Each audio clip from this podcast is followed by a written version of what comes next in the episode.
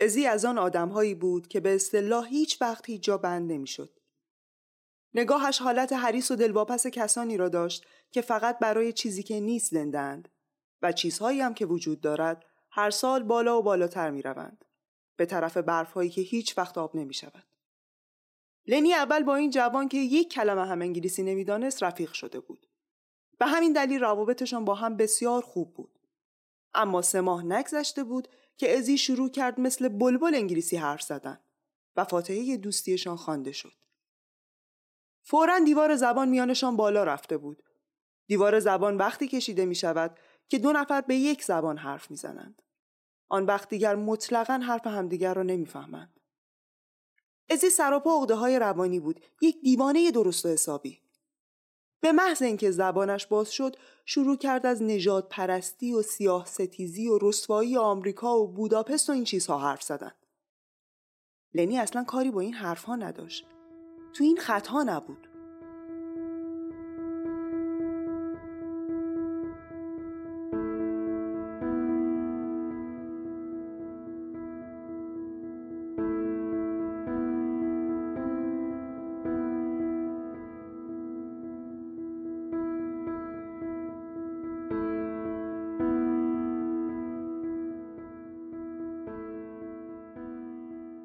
در سفر پیدایش داستان برج بابل به عنوان افسانه اصلی علت پیدایش زبانهای مختلف دانسته می شود.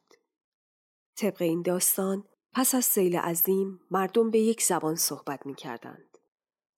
آنان به سمت شرق حرکت کردند و به سرزمین شنعار رسیدند.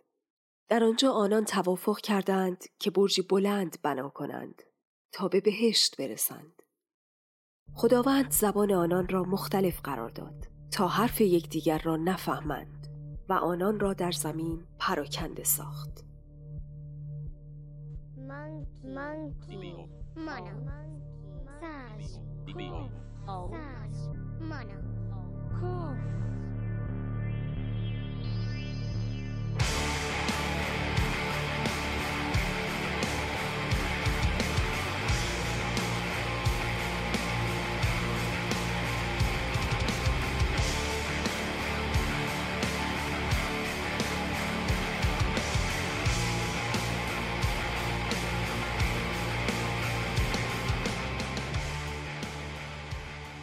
سلام من محشیدم و من مهدیه. صدای ما را از رادیو گیبون میشنوید.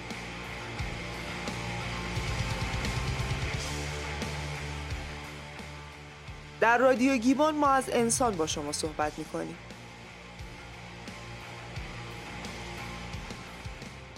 هر فصل از گیبون به یک مسئله انسانی اختصاص داره. فصل اول زبان شناسی معنی انسان بودن چیه؟ اینی که ما رو دو تا پامون راه میریم؟ یا اینکه ما یه جامعه رو تشکیل میدیم و می‌تونیم روابط اجتماعی داشته باشیم؟ یا اینکه اصلا عشق و نفرت رو تجربه می‌کنیم؟ نه میمون هم می‌تونه رو دو تا پاش راه بره. موچا هم زندگی اجتماعی دارن. یا مثلا خیلی وقتا دیدیم که سگا و گربه ها با هم دوست میشن. درسته. چیزی که ما رو از بقیه موجودات متمایز می‌کنه زبانه. برتراند راسل فیلسوف معروف بریتانیایی میگه یه سگ نمی‌تونه شرح حالی از زندگی خودش بگه. اون پارس می‌کنه اما نمی‌تونه در مورد وضعیت همناش چیزی بگه. زمورا می‌تونن با حرکات و نوعی رقص مشخص محل شهد گل به اعضای کندو اطلاع بدن. اما فقط در موارد خاص و برای اطلاع رسانی در مورد محل غذا. تلاش هایی برای آموزش زبان به شامپانزه ها کردند که نتایج محدودی هم داشته. تو سال 1909 یه شامپانزه کلمه ماما رو یاد گرفت و تو سال 1916 یه اورانگوتان تونست دو کلمه پاپا و کاپ رو یاد بگیره و در نهایت در دهه 1940 یه شامپانزه دیگه کلمات پاپا، ماما، کاپ و آب رو یاد گرفت.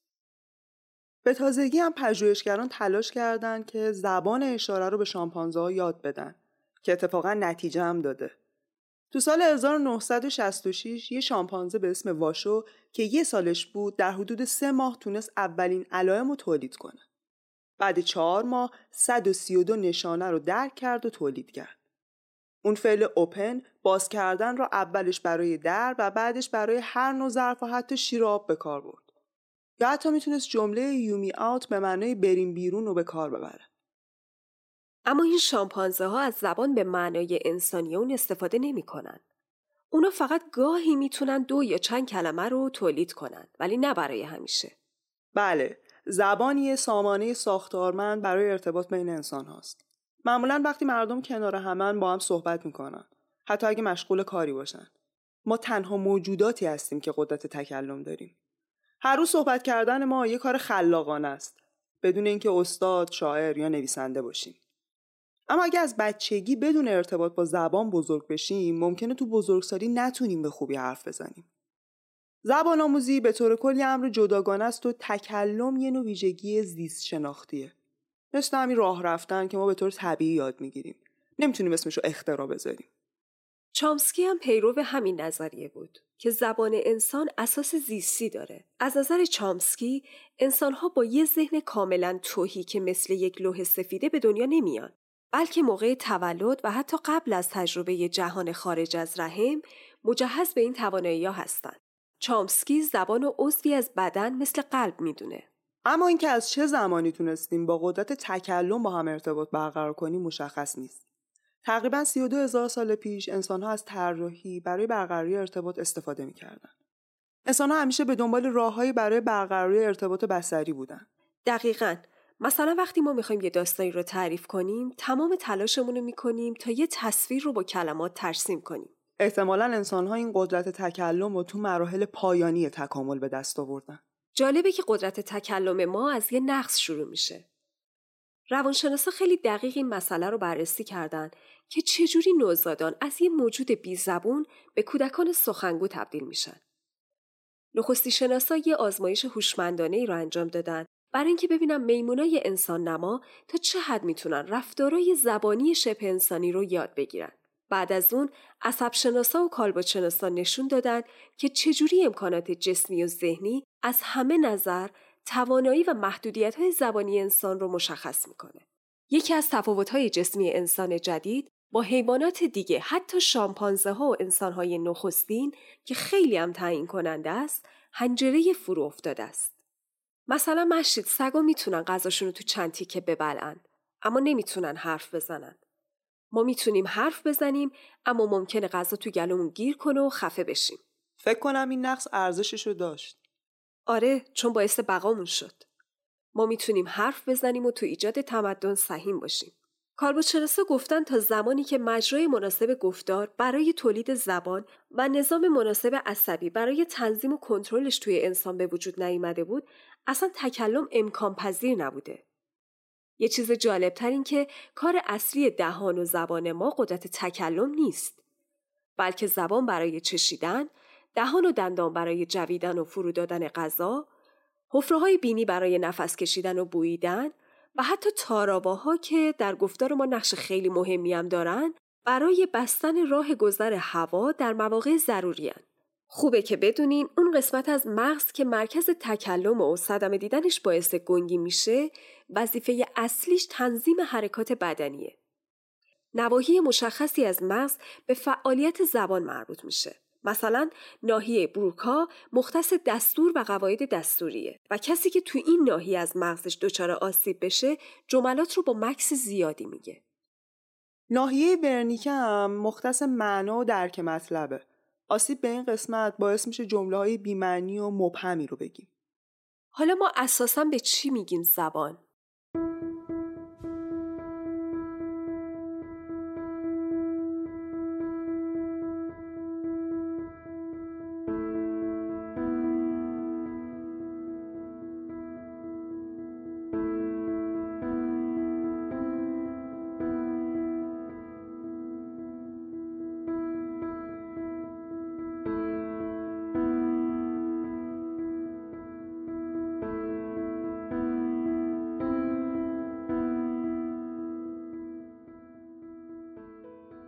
جواب این سوال اونقدر هم که فکر می‌کنیم ساده نیست.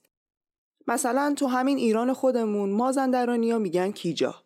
ایلکی ها میگن لکو. کردها میگن کیش. تالشی ها میگن کیله. که همه اینا در نظام نوشتاری معنا بیشتر نداره دختر ولی سوئدی و نروژی ها که زبان همدیگر رو به راحتی می‌فهمن به خاطر اینکه تاریخ و آداب و رسوم و حکومت های متفاوتی دارن خودشون دو ملت مجزا از هم می‌دونن که به دو زبان صحبت می‌کنن نه یک زبان. واسه همینه که نمی‌تونیم جواب دقیقی برای این سوال داشته باشیم. البته در کتاب زبان و تاریخ نوشته والتر بنیامین اینطور اومده که در بحث زبان با تمایزی سگانه مواجهیم. یک زبان الهی که همان کلمه خلاق خداوند است و در آن وجود و زبان یکی است. دو زبان آدم ابوالبشر پیش از حبود که همان زبان نام هاست. در اسطوره عهد عتیق آدم کاشف نام حقیقی چیز هاست و موجودات طبیعت را نامگذاری می کند.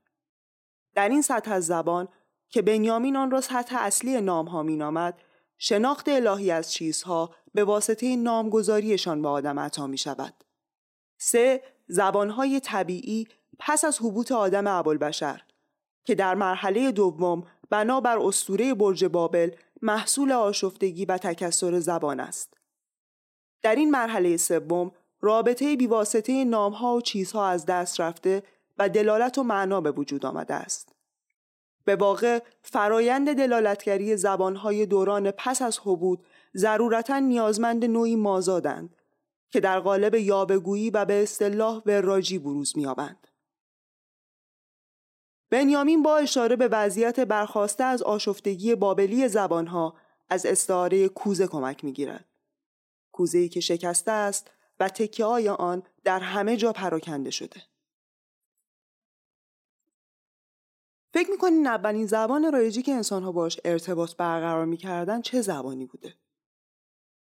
برای این سوالم جواب دقیقی وجود نداره. اما میشه گفت قدیمی ترین زبان زنده دنیا زبان عبریه که کتاب مقدس یهودیان یعنی تورات به همین زبان نوشته شده و 13 میلیون نفر توی دنیا به این زبان حرف می‌زنن. و اما فرق بین لحجه و زبان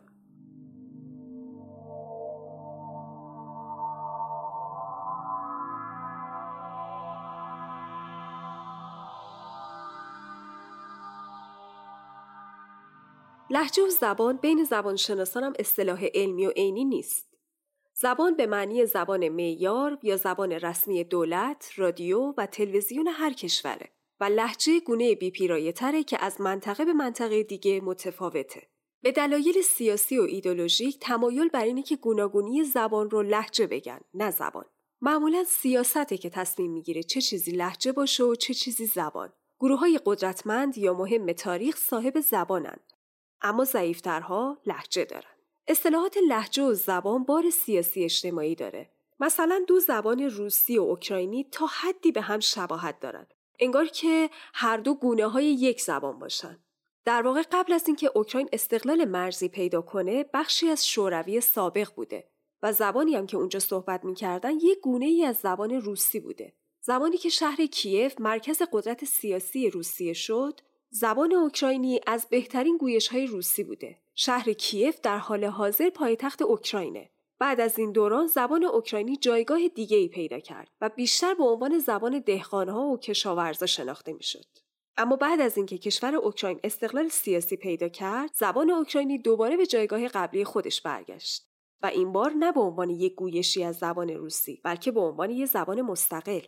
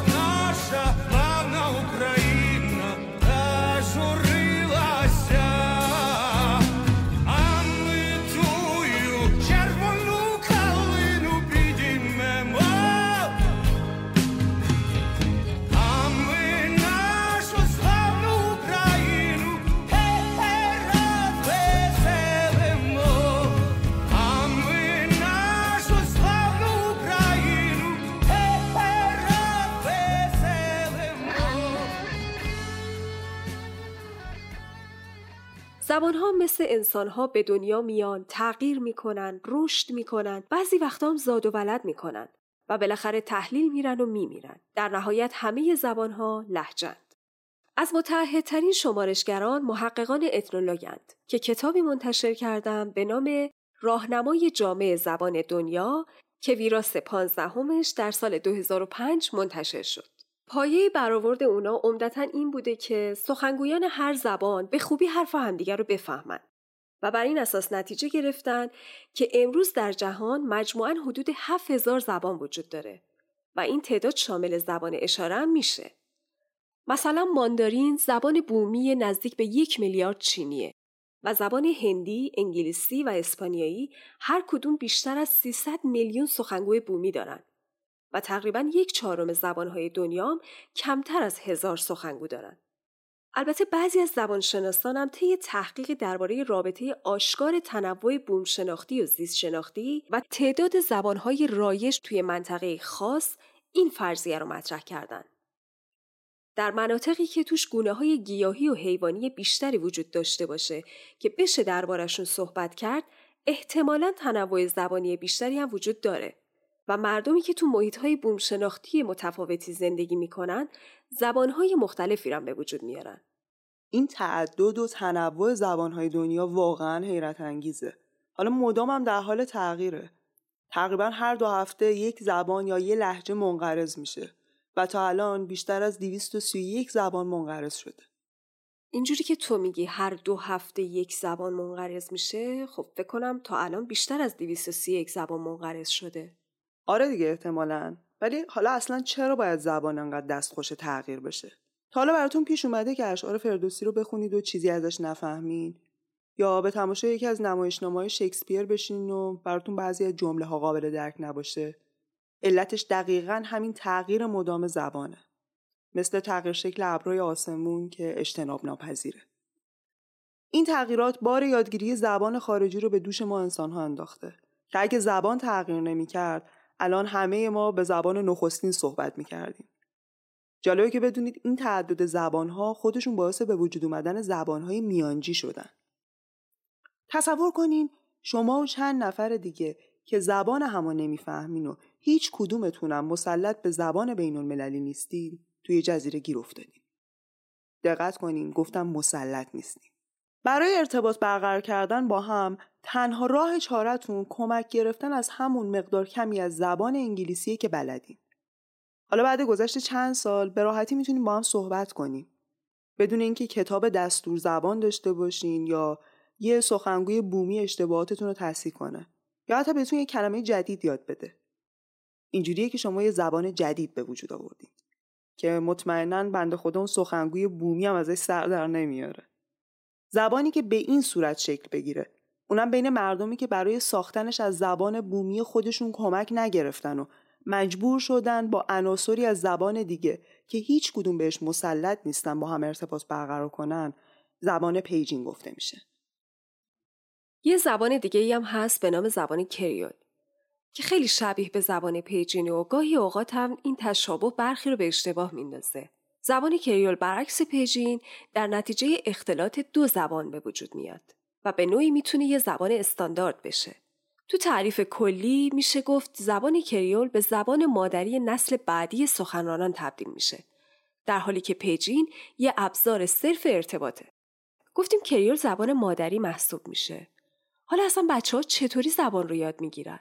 کودکان از تو رحم مادر شروع به یادگیری زبان می‌کنن. اونا بعد از تولد می‌تونن صدای مادرشون رو تشخیص بدن. زبان براشون مثل یه ملودیه. اونا مستعد یاد گرفتن هر کدوم از حدوداً 7000 زبان به دنیا میان. اول کلمات رو با آهنگ شروع و پایانشون یاد می‌گیرن و تو چهار و ماهگی با سیلی از کلمات مواجه میشن که بعضیشون رو می‌تونن تشخیص بدن مثل اسم خودشون و کلمه مادر. حالا وقتشه که معنی این کلمات رو متوجه بشن. کودکان می‌تونن تو شش ماهگی معنی کلمه مامان رو متوجه بشن و این اسم رو فقط به مادر خودشون نسبت بدن. همینطور بابا. بعد از این مرحله با معانی کلمات آشنا میشن و در ادامه یاد می‌گیرن با کلماتی که آموختن چطوری جمله سازی کنن. کودکان بیشتر از اونی که حرف می‌زنن زبان بلدن. درست مثل شما که بیشتر از اونی که بتونین به انگلیسی صحبت کنین از این زبان دستگیرتون میشه. حالا فکر کنین همین موجودات باهوش در معرض یادگیری دو زبان قرار بگیرن. فکر می‌کنین دچار اشتباه میشن. نطقشون کور میشه؟ خوشبختانه جواب این سوال نه. مغز انسان به خصوص در اوایل کودکی برای ایجاد ارتباط ظرفیتی بزرگ و پایان ناپذیر داره. هرچی کودک تو سه سال اول زندگیش در معرض کلمات بیشتری قرار بگیره بعدها مهارت زبانیش ورزیده تر میشه. فکر می‌کنین چرا این اتفاق میفته؟ علتش اینه که وقتی کودک دو زبانه کلمه ای رو به یک زبان بیان می‌کنه مغز کودک کلمه معادلش رو به زبان دیگه به یاد میاره و برای اینکه کلمه معادل به زبان دیگه سهوا گفته نشه مغز باید جلوشو بگیره. اعمال این نوع پیشگیری ها تمرینیه برای پرورش مغزی دو زبانه ها چیزی که متاسفانه تک زبانه ها ازش محرومن. آره اتفاقا این موضوعی که تو الان گفتی چند وقت پیش یکی از دوستان ما تجربه کرد. پدر مادر چون مشغله کاریشون زیاد بود وقت کافی برای بچه نمیذاشتن. خب این مثلا باعث شد که اون بچه نسبت به کودکان دیگه و بچه های همسن سال خودش دیرتر بتونه حرف بزنه. آره دقیقا. قبلترم گفتیم اگه در ارتباط با زبان قرار نگیریم ممکنه تو بزرگسالی و مشکل بخوریم. خب ما قسمت اول از این فصل رو همینجا تموم می‌کنیم و از شما ممنونیم که به گیبون گوش دادیم خوشحال میشیم که اگه گیبون رو دوست داشتیم ما رو به دوستاتون معرفی کنید.